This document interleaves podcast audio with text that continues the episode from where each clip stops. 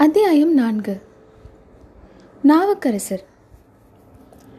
ஏகாம்பரேஸ்வரர் கோவில் சந்நிதியில் இருந்த சைவ திருமடத்திலும் அன்று மிக்க கலகலப்பாக இருந்தது. திருநாவுக்கரசர் பெருமான் சில நாளாக அந்த மடத்தில் எழுந்தருளியிருந்தார். அந்த பெரியவரின் இசை பாடல்களை மாணவர்கள் பாடிக்கொண்டிருந்தார்கள். கண்களில் ஆனந்த கண்ணீர் பெருக நாவுக்கரசர் அப்பாடல்களை கேட்டுக்கொண்டிருந்தார். அவர் கரையில் அமர்ந்திருந்த ஆயின சிற்பியின் கண்களும் கசிவுற்றிருந்தன. ஏகாம்பரேஸ்வரர் கோவிலில் உச்சிக்கால பூஜைக்குரிய மணி அடித்தது. பேரிகை முழக்கமும் கேட்டது. மாணவர்கள் பதிகம் பாடுவதை நிறுத்தி உணவு உட்கொள்வதற்காக சென்றார்கள். நாவுக்கரசரும் ஆயனரும் மட்டும் தனித்திருந்தார்கள். சிற்பியாரே பத்து வருஷத்துக்கு முன்னால் இதே இடத்தில் உம்முடைய புதல்வி அபிநயம் பிடித்தாள். அந்த காட்சி என் கண் முன்னால் இன்னமும் அப்படியே நிற்கிறது. முன்னம் அவனுடைய நாமம் கேட்டால் என்று மாணவர்கள் சற்று முன் பாடிய போது உன் புதல்வியை எண்ணிக்கொண்டேன் என்னை அறியாமல் உடனே கண்ணீர் பெருகிவிட்டது என்றார். அடிகளே எனக்கும் அந்த நினைவு வந்தது. அன்றைக்கு நாங்கள் புறப்படும் போது என்னை பின்னால் நிறுத்தி தாங்கள் எச்சரித்தபடியே நடந்துவிட்டது என்றார் ஆயனர். ஆம் ஆயனரே எனக்கும் அது ஞாபகம் வருகிறது.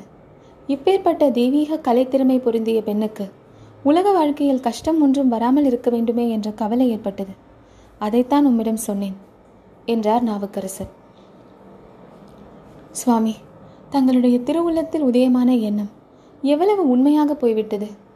சிவகாமிக்கு வந்த கஷ்டம் சொற்பமானதா? கனவிலும் எண்ணாத பேரிடியாக அல்லவா என் தலையில் விழுந்துவிட்டது?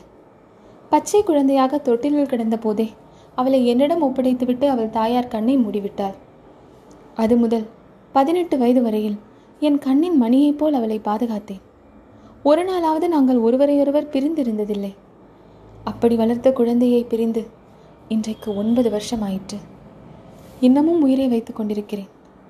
அடிகளே ஒரு பாவமும் அறியாத எங்களை கருணை கடலான பெருமான் ஏன் இத்தகைய சோதனைக்கு ஆளாக்கினார்? நாங்கள் இறைவனுக்கு என்ன அபச்சாரம் இழைத்தோம்? என்று ஆயனர் கேட்டபோது அவருடைய கண்களிலிருந்து கலகலவென்ற கண்ணீர் பொழிந்தது. ஆயனரே வருந்த வேண்டாம். இறைவனுடைய திருவுள்ளத்தின் ரகசியங்களை மானிடர் அறிவது கடினம். அடியேனும் என் மனமறிந்து இந்த பூலகில் யாருக்கும் எந்த தீமையும் செய்ததில்லை. ஆயினும் இந்த ஜட உடலும் எத்தனையோ துன்பங்களை அனுபவித்தது. சிற்பியாரே அடியேன் கண்ட உண்மையை உமக்கு சொல்கிறேன். நாம் துன்பம் என்று நினைப்பது உண்மையில் துன்பம் அல்ல. இன்பம் என்று கருதுவது உண்மையில் இன்பமும் அல்ல. இன்ப துன்ப உணர்ச்சியானது உலக பாசத்தினால் ஏற்படுகிறது. இந்த பாசத்தை தான் பெரியவர்கள் மாயை என்கிறார்கள். மாயை நம்மை விட்டு அகலும் போது இன்பமும் இல்லை துன்பமும் இல்லை. அந்த இறைவனுடைய திருவருளாகிய பேரின்பம் ஒன்றுதான் மிஞ்சி நிற்க காண்போம் என்றார் நாவுக்கரசர். சுவாமி தங்களுடைய அமுத மொழிகளில் அடங்கிய உண்மையை நான் உணர்கிறேன். இருந்தாலும் என்னை விட்டு பாசம் அகலவில்லையே என்ன செய்வேன்? என்றார் ஆயனர். பாசம் அகல்வதற்கு வழி இறைவனை இறைஞ்சி மன்றாடுவதுதான் என்றார் நாவுக்கரசர். நான் மன்றாடவில்லையா? மன்றாடியை எண்ணி இடைவிடாமல் மன்றாடிக்கொண்டுதான் இருக்கிறேன். இருந்தாலும் என் மகள் மேல் உள்ள பாசம் விடவில்லையே ஈசனை பிரார்த்திக்க நினைக்கும் பொழுதெல்லாம் தூர தேசத்திலே பகைவர்களின் கோட்டையிலே சிறையிருக்கும் என் மகளின் நினைவுதானே வருகிறது. இறைவா என் மகளை காப்பாற்று. என் வாழ்நாள் முடிவதற்குள்ளாக சிவகாமியை இந்த கண்கள் பார்க்கும்படி கருணை செய் என்றுதானே வரம் கேட்க தோன்றுகிறது. என்ன செய்வேன்? என்று ஆயனர் கூறி விம்மினார். வேண்டாம் ஆயனரே வருந்த வேண்டாம் என்று அவருக்கு ஆறுதல் கூறினார். உழவாரப்படை தரித்த உத்தமர். மேலும் உமது மனோரதம் தான் நிறைவேறப் போகிறதே. மாமல்ல சக்கரவர்த்தி வாதாபி படையெடுப்புக்கு பெரும் படை திரட்டி இருக்கிறாரே இறைவன் அருளால் உம் மகள் திரும்பி வந்து சேருவாள். கவலைப்பட வேண்டாம். அதுவரையில் நீர் என்னுடன் இந்த மடத்திலேயே தங்கியிருக்கலாமே. அரண்ய வீட்டில் ஏன் தனியாக இருக்க வேண்டும்? என்றார்.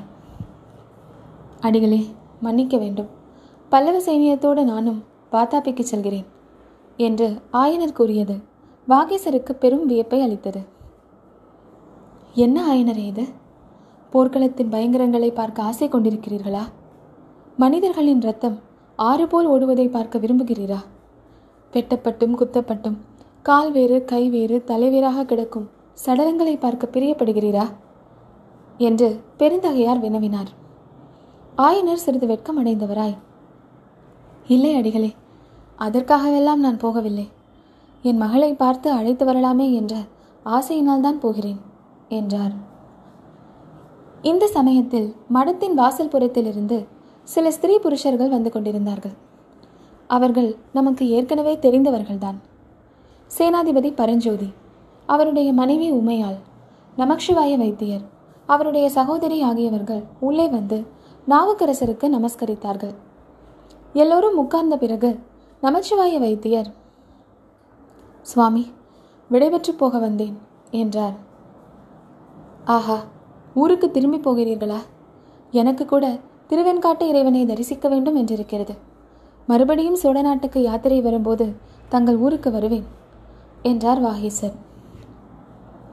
இல்லை அடிகளே நான் திருவெண்காட்டுக்கு போகவில்லை. வடக்கே வாதாபி நகருக்கு போகிறேன். என்ன இது?